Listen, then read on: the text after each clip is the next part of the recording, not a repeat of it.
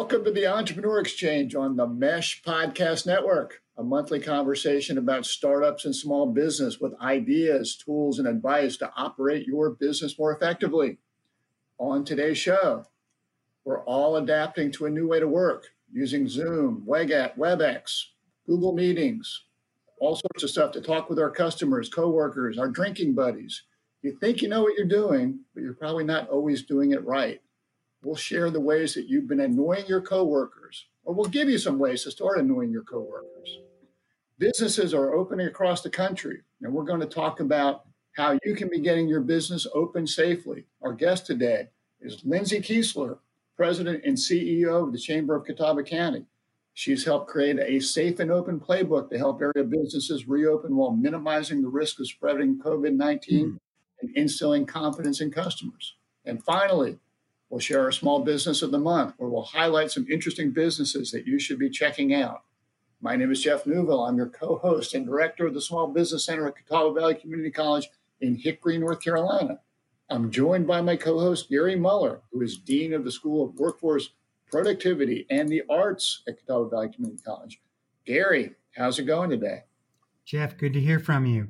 It's going extremely well. It's been an exciting and crazy week here in the School of Workforce Development and the Arts at CVCC. Well, you're starting to find some ways to bring small groups of students back on campus. How is that going? It is going extremely well. As I say to Dr. Hinshaw every day, so far so good. Our students have reacted fantastic. They've come back with a lot of enthusiasm. They've been willing to follow our tight safety protocol rules, and our faculty have done an outstanding job. And we're offering classes, obviously, in the Workforce Solutions Complex. We're getting about 140 to 150 students a day here, but it's an 80,000 square foot facility, so we have a lot of room for social distancing. And then we're in 3 different high schools with our welding programs, and then we're also in our Alexander welding facility, too. So we're spread across 2 counties, and we're getting about 200 students when you add up all the facilities. So we're excited about it. So far, so good, as I'll say. Well, when Lindsay joins us, we can talk about a lot of the things that every organization is having to consider as they reopen, and some steps for doing it in a safe manner. Yeah, that's a key for us. And Dr. Hinshaw has led the charge with me and our faculty to make sure, I'm just going to sound corny, but it's true, safety first. And that's the most important thing. And we work really hard with other folks across our campus to make sure that we're doing that. So, Gary, I came across an interesting article on CNET about annoying things people do while they're on Zoom meetings or webinars. And I thought I would share them with our listeners, so that maybe they could avoid doing them. Number 1, be careful of this, typing or otherwise being noisy while not on mute. Who would do a thing like that? Never happens. Never happens? You know, happens all the time. Of course, you know that with our school, we do WebExes multiple times a week, actually multiple times a day. And we have to remind folks that, you know, we're looking at our computers and or using it, our computers as our outline for the meeting. So we have to be careful that we do things a little bit differently, or be careful because they can hear us typing in the background. Well, and our Small Business Center puts on a lot of webinars and things. And you know, if you've got 10 or 15 people that are in a meeting, inevitably there's somebody who has something going on in the background, or forgot that they didn't mute themselves and are having a phone conversation or something. So, you know, be careful about that background noise. I think that'll be one of the skills that we all get better at as we move forward in the new normal. Other thing to be careful about, eating and drinking while you're on WebEx. If people are watching you and you've got, and you're eating your sandwich, probably not a good thing to do. And I must admit, I guzzle a lot of coffee during the morning hours, at least. So I'm probably doing that on WebEx. I hope I haven't offended you. Of course, you know what I do. I've got my 32-ounce Coke sitting in front of me 24/7. So Of course, we talk a lot, so I use that to kind of make sure I keep my mouth moist so I don't dry up when I'm talking. But I need to be more careful with that too. All right, be careful about looking at your phone or laptop. You know, that can be rude. You know, so if you're on your WebEx meeting, you're on your Zoom meeting, you want to be attentive. So you don't go into our regular communication of being attentive so that the people that are talking to you know that you're focused on them versus other things. Another annoying thing, people sort of get up and leave the frame without explaining why. You know, they're all of a sudden they're there and then they're gone. You know, if you're gonna get up and say, "Hey, excuse me a minute, I need to go get something," don't just disappear. Sounds like you're making observations of my WebExes. Well, you seem to stay there. I don't know. I guess maybe some other people leave. I don't know, but you seem to do this. But here's one that you should worry about: your camera angle. Don't make sure your camera angle is not at a weird position, or it's going to be a lot of nose hair. So you want to be careful about that. You know. Thanks a lot, Jeff. Often, you know, people are using their computers and they're at a lower angle, looking up at you. Now I'm really going to be self-conscious when we have a camera. Well, I counted your nose here; they're very minimal, so don't worry about that. I appreciate that. I do work hard at that part, but you know, I do have multiple screens, like many of us do, and so I'm looking at my outline on one screen and my camera from my computer's coming from another. So I am trying to work on that. Although it is that my profile is better than the other. You have an outstanding profile. Well, I'm just saying it's better than the face. Okay. And that's my story, and I'm sticking to it. The last annoying thing is just people that wait until they get on the call to figure out any of the technical things. You know, we sort of got on our call a little bit early today just to sort of run through things with our fine friends at the Mesh. So do a little prep on the tech end before you just hop on your video call, your video meeting. So those are some of the annoying things that people should be thinking about as they go forward. Well, I think that's a lot of these things are good for all of our meetings and getting ready for them, but I think it's certainly even more important now because WebEx or Zoom or Zencast or all those things, we're using a lot of different things, even though they're similar. They may have a few different things we need to tweak to make sure that we're set up for our meetings on time. Well, anyway, I think that we're all sort of recognizing that although things are starting to reopen, that some things have shifted, some things have changed. I think we're probably recognizing that webinars and computer meetings are something that even when things go back to some sense of normalcy, there are ways that we can meet more effectively and efficiently, and they'll probably be with us for a while. So I certainly agree with that. I mean, we use WebEx or Zoom or whatever, Zencaster, on a regular basis now, and we're going to be more efficient doing things and with our meetings than we were before the last 3 months. Well, anyway, those are some hints for our listeners out there, but well, we have a guest with us today, so let's bring our guest in, Lindsay Keisler. Lindsay, you out there? I'm here. Thanks for having me, guys. Right. Well, welcome to the Entrepreneur Exchange. Lindsay is the president and CEO of the Catawba County Chamber of Commerce, headquartered here in Hickory, North Carolina. She really has a commitment and a passion for small business and entrepreneurship. She is a certified Ice House Entrepreneurial Mindset Program facilitator. She is a certified chamber executive, and she was also named as one of the 40 Under 40 Association of Chamber of Commerce Executives in 2019, which is an award that highlights the brightest men and women in the chamber industry that are under the age of 40. And gosh, Lindsay, you might still be eligible for that award last time I checked. Yes. Just had a birthday and still eligible. Well, congratulations on both. All congratulations. So, thank you very much. Thanks for joining us today. Well, we appreciate you being with us, and we want to talk about the work that you're doing with our local businesses to help get them open, but also you run an organization that's been impacted by the pandemic, and you've had to do some working from home.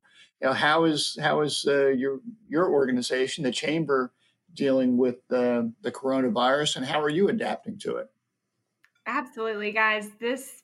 None of us have a guidebook, and I think we wish we all did, on how to navigate or how to lead through a pandemic, such as what we've been through in the last 10 weeks. And you're right, our worlds all immediately were disrupted and turned sideways. We had the best strategic plan for the year, which was completely thrown out the window, at least in the immediate time, to be able to respond to this crisis. So, but you know, as a chamber, this is what we're here for, right? This is why we exist, is to tackle the most critical issues impacting business on our community.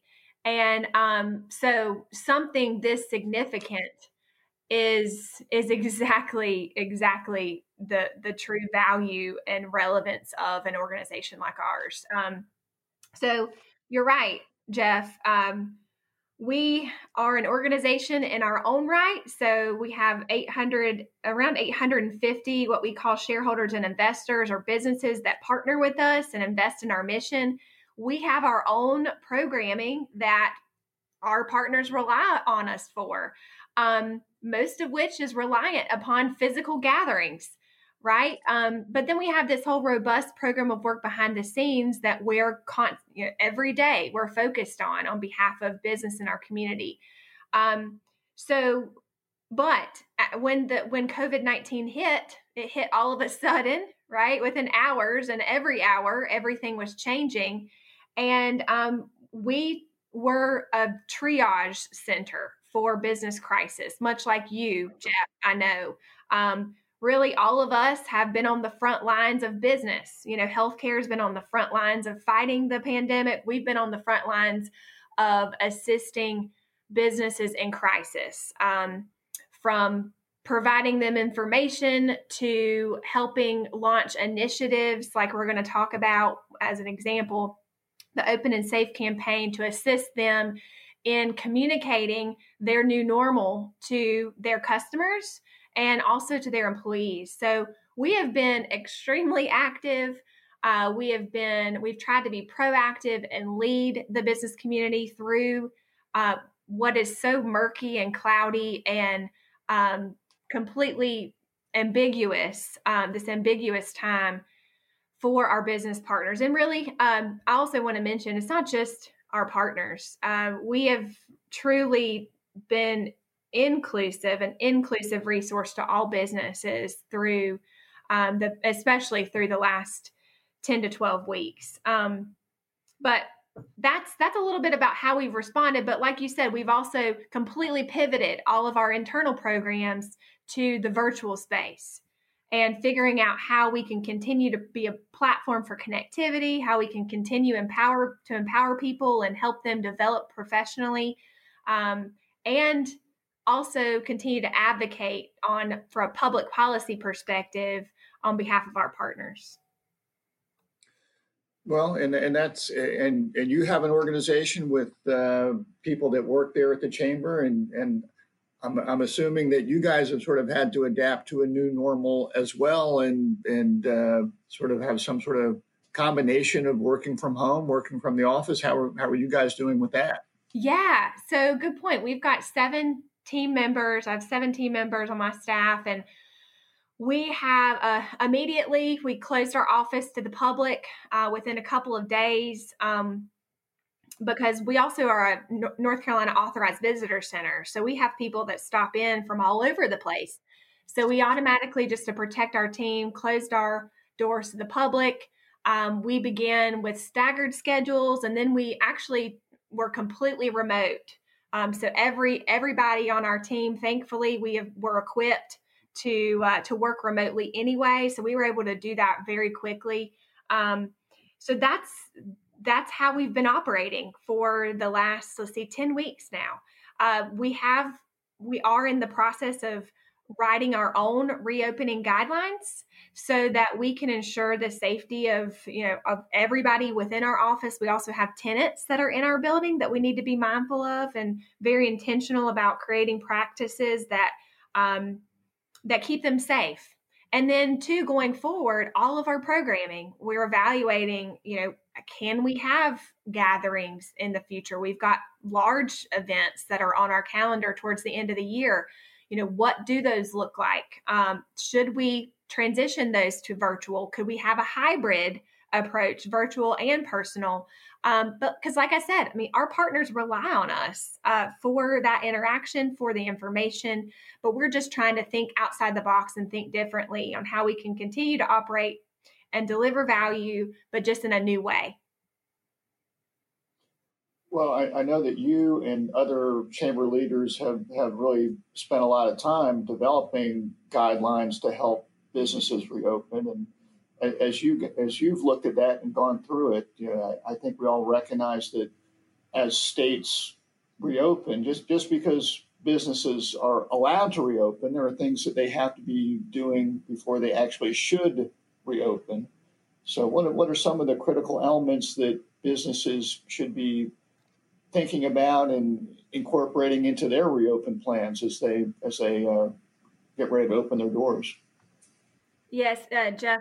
Yeah, thanks for that. I think there's been so much focus on when that I think a lot of times until the last 3 weeks, I would say businesses are shifting focus on how they can open. And to your point, everything about how we operate and how we function as businesses is going to have to change for at least the foreseeable future in order to avoid any future economic disruption and in order to protect our employees so they don't get sick, so they can be productive. And also all of the people that are patrons. So yes, we worked collaboratively with chambers across the country. We're networked, as many industries have their execs associations or their associations they rely upon to help share best practices. And that represents many different states. Actually, every state has a chamber. And so we've been working very closely on, can we put together some guidance that, regardless of public mandates, can at least serve as a starting point and can start a conversation with businesses around how they can reopen safely.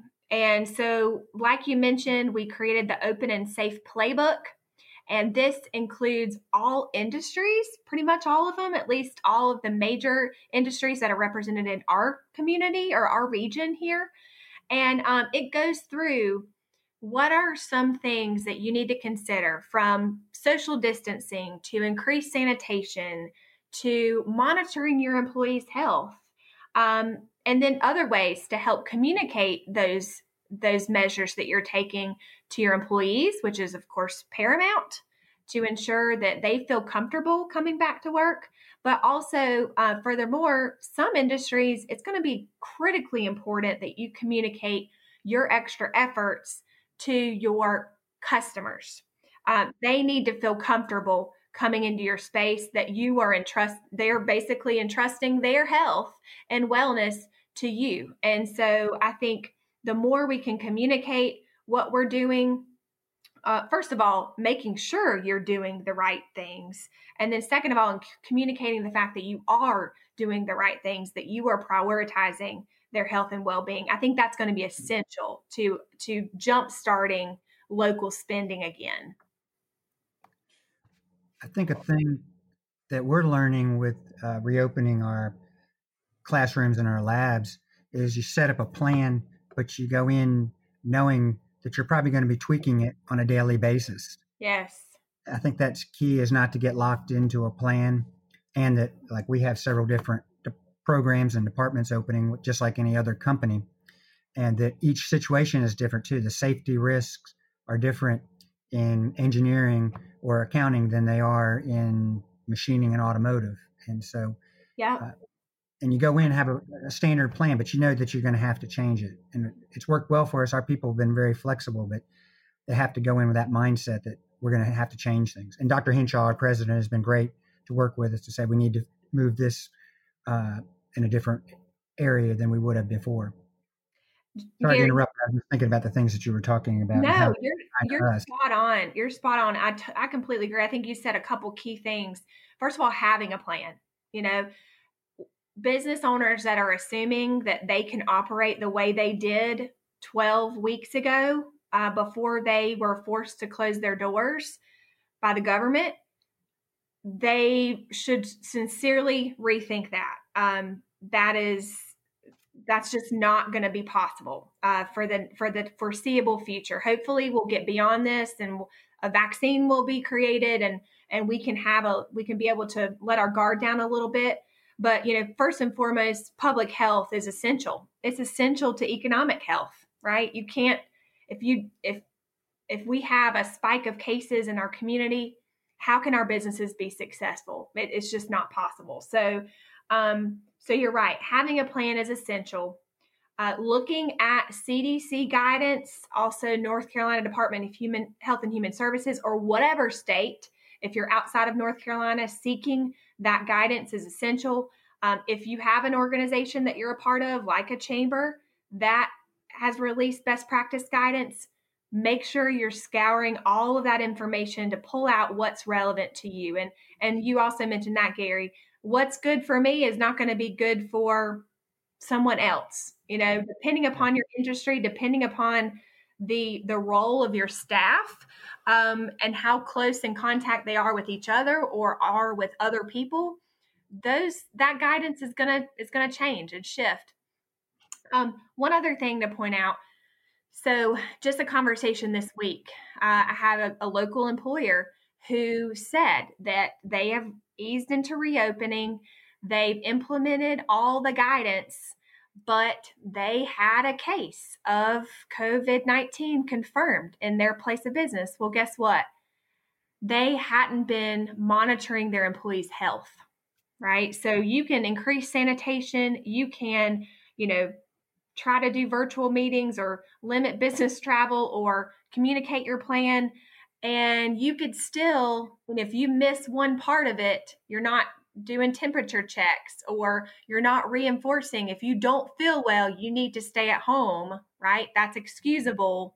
Then something could happen. And then to that point as well, this virus is so highly contagious. And so at some point, it's not a matter of if one of your employees can be sick. It's really, it could be a matter of when, just the likelihood of what we know about this virus. And so I think you can be as prepared as possible, but I think also understanding that you can take the best practices and the most measures, but also knowing how to respond to something, to a case in the event that it does happen. To then prevent or minimize the spread and the disruption of the enterprise. And identifying it as quickly as possible so you minimize that spread is certainly going to be key. And, you know, and I think that when I know the guidance that we all are seeing, and certainly, Lindsay, what you and Chambers are preaching are social distance, you know, taking proper precautions of washing hands, using masks when appropriate, and a lot of retailers and restaurants or whatnot are having to look at their store layouts or restaurant layouts to make sure that they're providing proper space to make those things happen. You know, from getting the confidence back in your customers to come back and communicating to them the things that you're doing. Are there any certain ways that people should go about communicating that? I know that one thing that you've really been focused on is creating this open and safe brand. So I want to talk a little bit about the open and safe brand that you've developed and the commitment that you're asking local businesses to make to live up to that.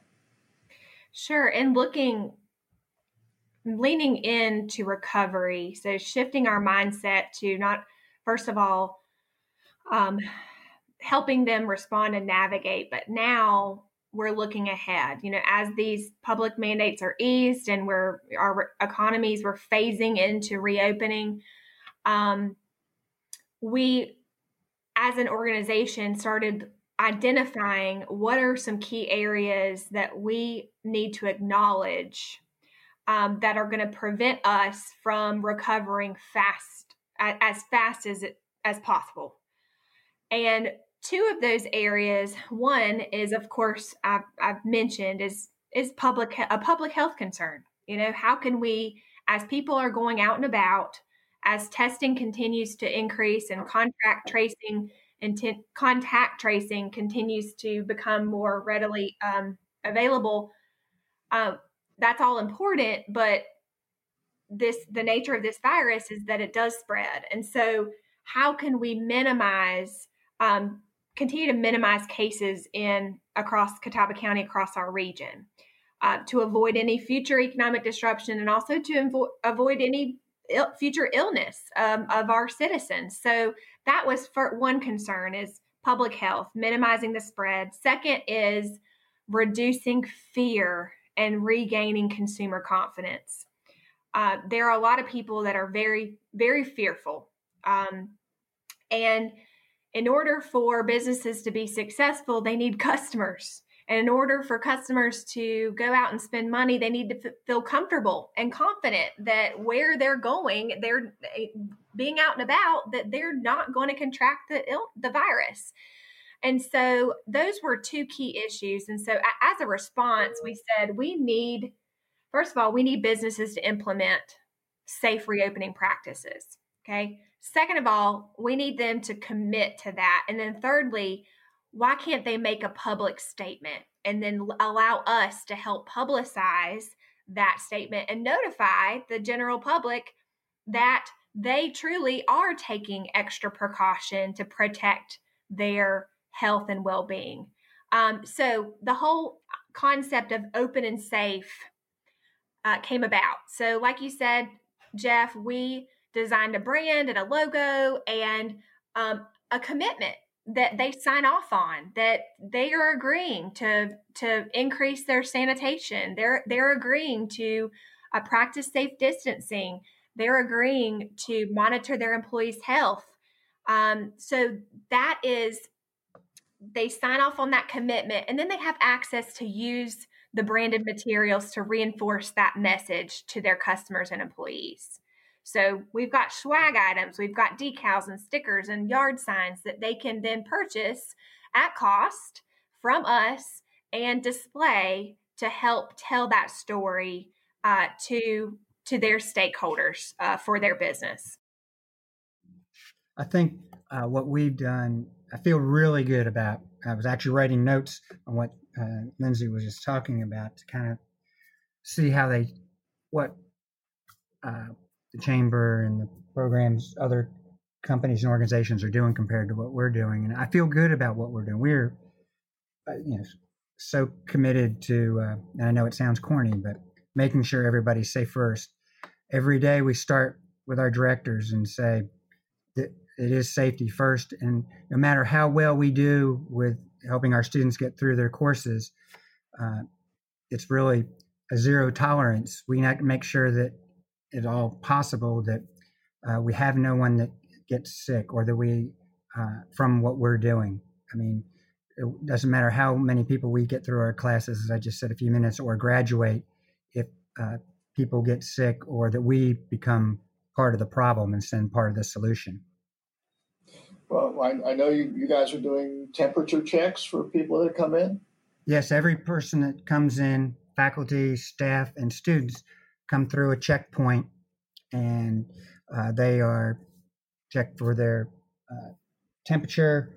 We ask how they're doing and questions like that, even though that's informal. The people screening them are wearing gloves, a gown, Everybody wears a mask. It's required everybody wears a mask coming into the building. If they don't have one, then we're issuing them. We keep up with everybody that's been screened. Just like we're in an amusement park, they wear a colored band for the day. So we make sure that they're getting screened every day. We have one entrance and limited exits. So we make sure that nobody is letting anybody in a side door. And as I said earlier, we're making sure that our students and faculty are educated. We give them forums on all our rules, and then also the different things related to the virus to make sure that they're aware of how they might, if they're feeling differently, some of the symptoms. Of course, they hear it every day on TV, but we're making sure that they know it. And we've had strong support from all the people across our campus, certainly starting with Dr. Hinshaw and Dr. Mackey. And I feel really good about what we're doing. And each day gets better because our students know what the procedures are. So they come in, and I can't really thank them enough. I've said it 2 or 3 times already. Our students have come back with an awesome attitude toward completing their courses, but they've also been very, very compliant with our rules and regulations. That's great. I want to comment on that as well, Gary. I think it sounds amazing what you guys have put in place so quickly. I think the big takeaway for me is what you mentioned about the students and how they are coming back, and it's certainly an inconvenience to do all these screenings and temperature checks and having to go through all these processes.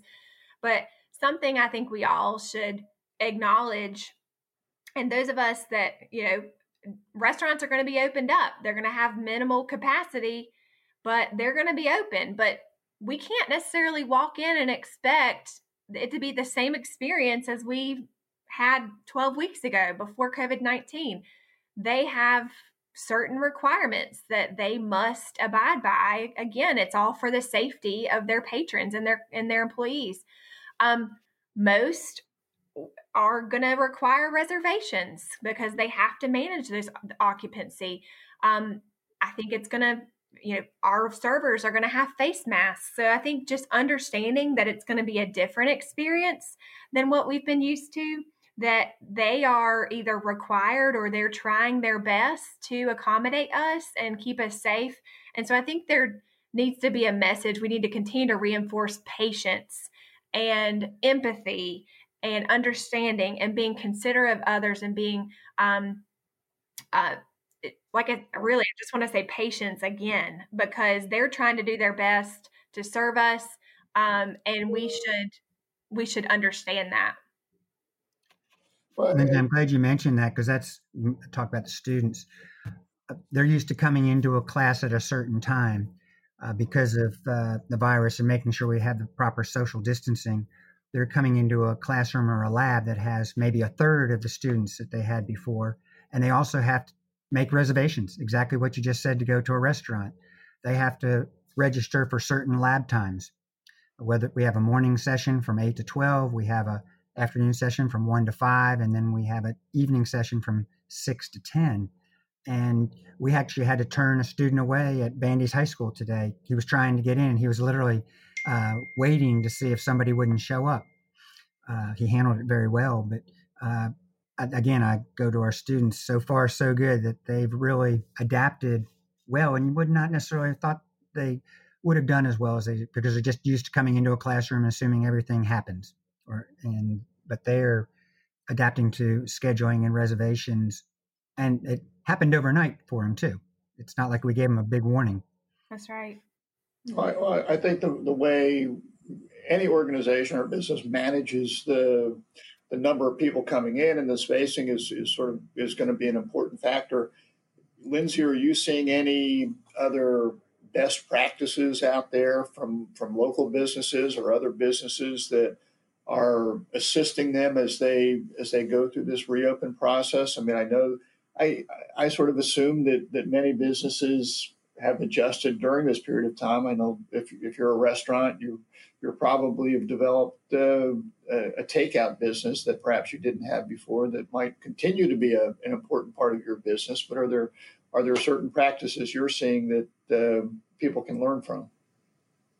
Yes, I've seen our business community change so quickly and adapt to this new normal and this situation of hyper change. Like you said, Jeff, just starting with the restaurants. I mean, turning on a dime, you know, their industry is completely reliant upon the experience, right? We go to have a nice meal, but we go to have a good experience and the atmosphere. And that was robbed from them with these public mandates. And so they've had to kind of rethink, what does an experience look like with our restaurant? And how can we deliver a good meal, but also have customers talking about how well we executed that. And so I've seen lots of mobile apps. I've seen free deliveries. I've seen restaurants to play live music while people are picking up their food. I mean, that's just some really awesome creativity that I've seen for our restaurant community. I want to mention reservations again. I think you're going to see from now on, particularly independently owned restaurants, you're going to see reservation systems that they're either going to require or strongly suggest if you don't want to wait, that they're going to be using. So I've seen a lot of that happening already. Let me shift gears from restaurants to retail. I've seen our retailers really step up and implement some very interesting practices, from, you know, marking the floor with 6 feet distance so that those waiting in line to pay or those interacting with the cashier, that they keep that 6 foot distance. I've seen other signage to control traffic flow through a store. Even our small gift shops or you know, clothing boutiques, they're saying, you know, go this way, take a left and work your way around so that, you know, people are not, you know, overlapping as they're navigating their way through the store. I've also seen some boutiques and retailers implement private shopping hours. So maybe it's outside of their normal hours of operation for those that are more vulnerable or those that are uncomfortable shopping online, but they still want to maintain social distance and ensure their safety. I've seen some small boutiques offer private shopping experiences. So that's, to me, really, really innovative. I've seen a lot of cash-free, right? Cashless transactions or contactless transactions implemented, something that maybe businesses weren't doing before, have acquired wireless card readers, or they've acquired apps, you know, fintech sort of apps where people can prepay online. That's kind of what they do at Outback and many of the restaurants now. Is that what you're talking about? Yeah. So some of the larger chains that have been doing this for some time, maybe their smaller guys are, or independently owned guys are now implementing those things. Facebook Live sales, seen lots of those. I've seen some of our small businesses that only had in-store shopping. I've seen them prop up websites in 48 hours for e-commerce sites to make their products available online. Lots and lots of stuff. I could go on and on, Jeff. I don't know how much more you want me to say, but they've been extremely adaptable and have been very, very intentional about keeping their employees and customers safe. Well, Lindsay, I've always admired the fact that you are a very out of the box thinker and willing to try new and different things. And I think that's sort of exemplifies what many of our businesses are having to go through right now. And there are going to be some things that they find that are going to be very useful and profitable for them on an ongoing basis. So it's it's a new world and we're all adapting to it. So we really appreciate you sharing lots of thoughts. If people want to find out more about the Open and Safe program that you've developed in the Catawba Chamber, where should they be looking? Thank you. And first of all, thanks for your compliments. It's certainly a humbling privilege to serve in this role.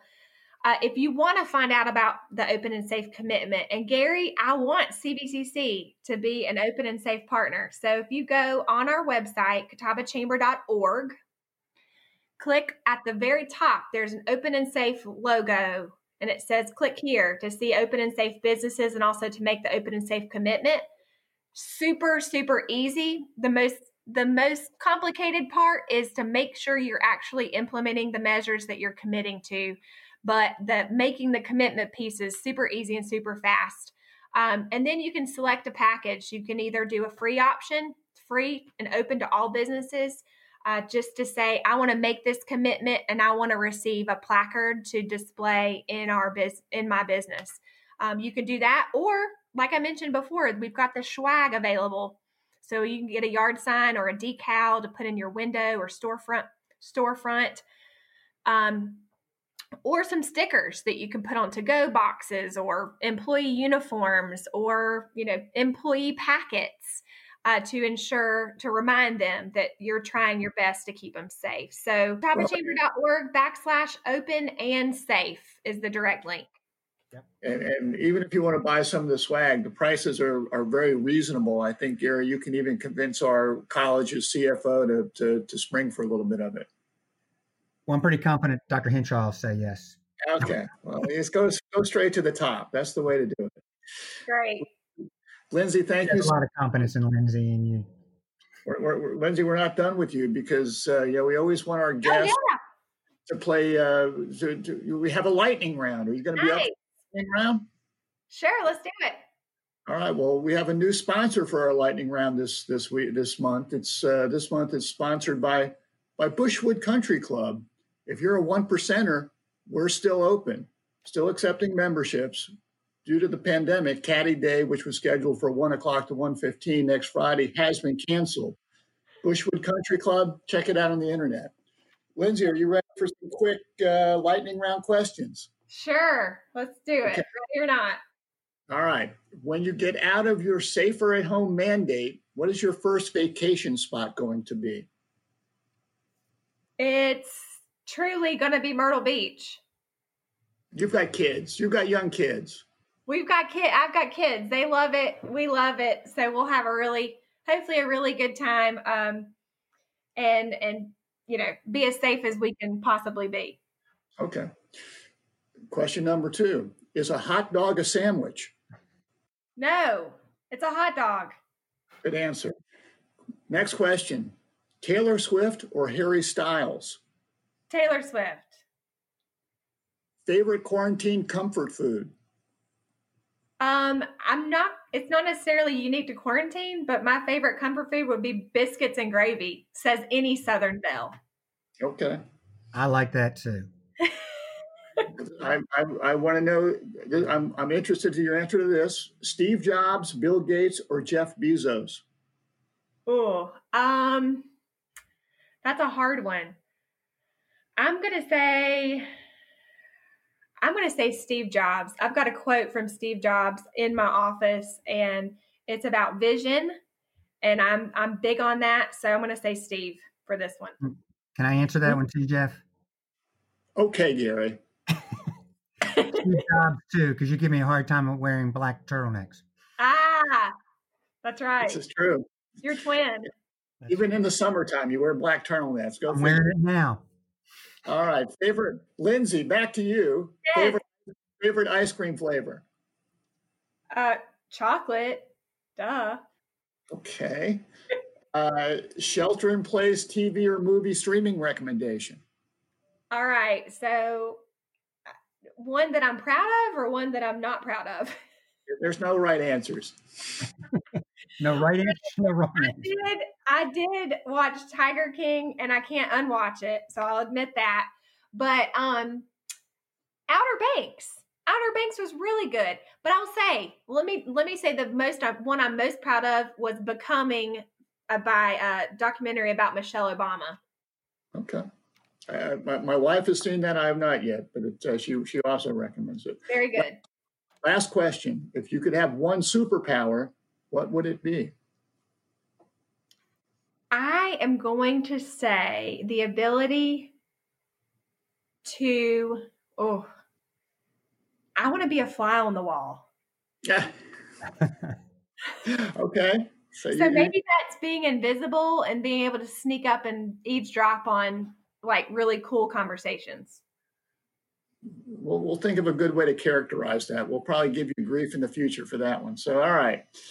Well, thank you for playing our lightning round. Thank you for being a guest, and tell people one more time where they can find out information about the Catawba Chamber and the Safe and Open program, Open and Safe program.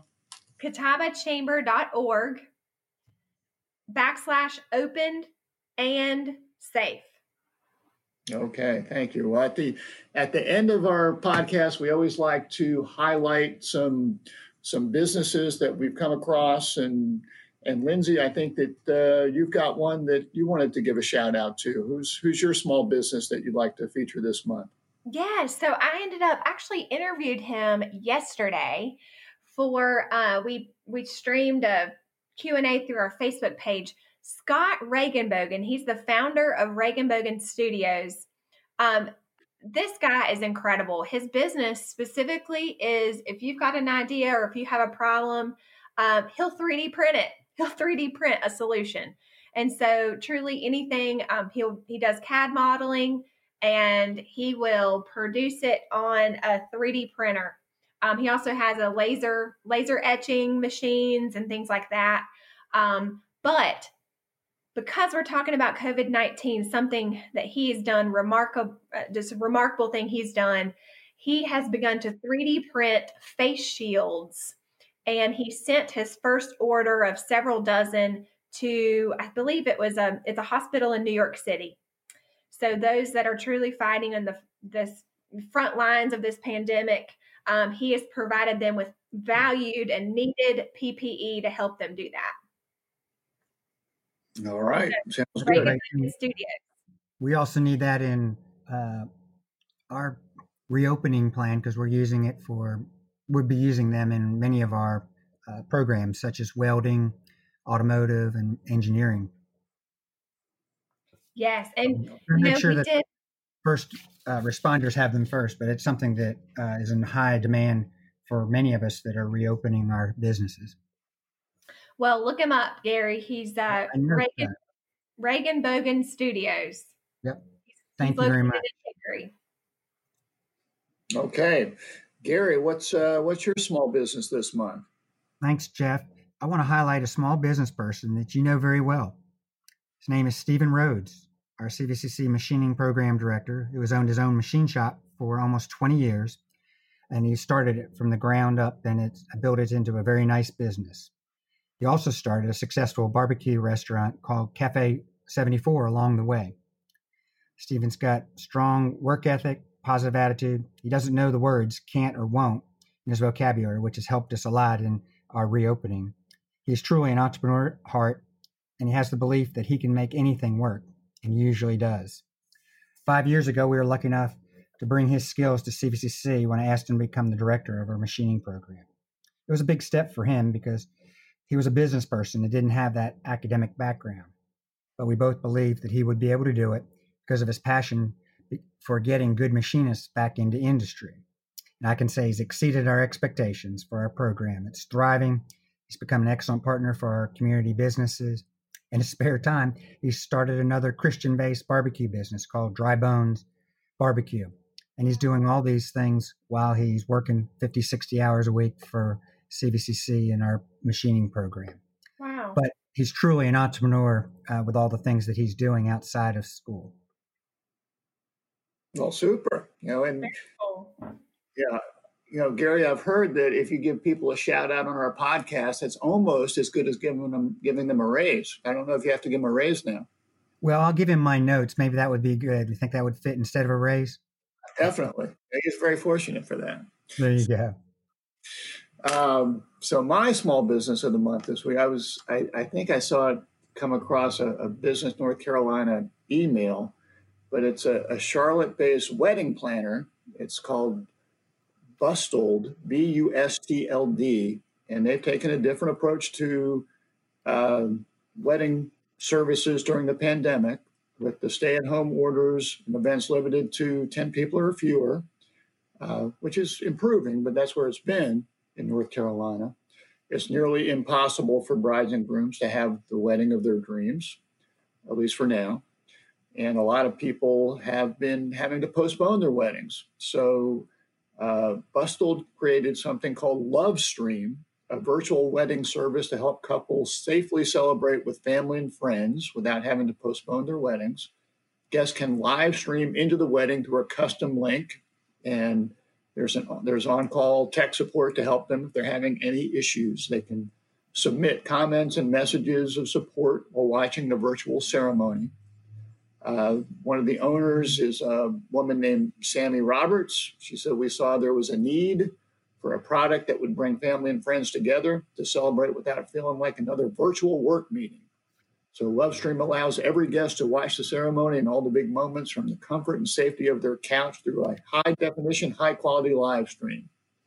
There are add-ons, equipment rental, virtual guestbook, custom slideshows, interactive virtual receptions, virtual wedding planning sessions, all sorts of cool stuff out there.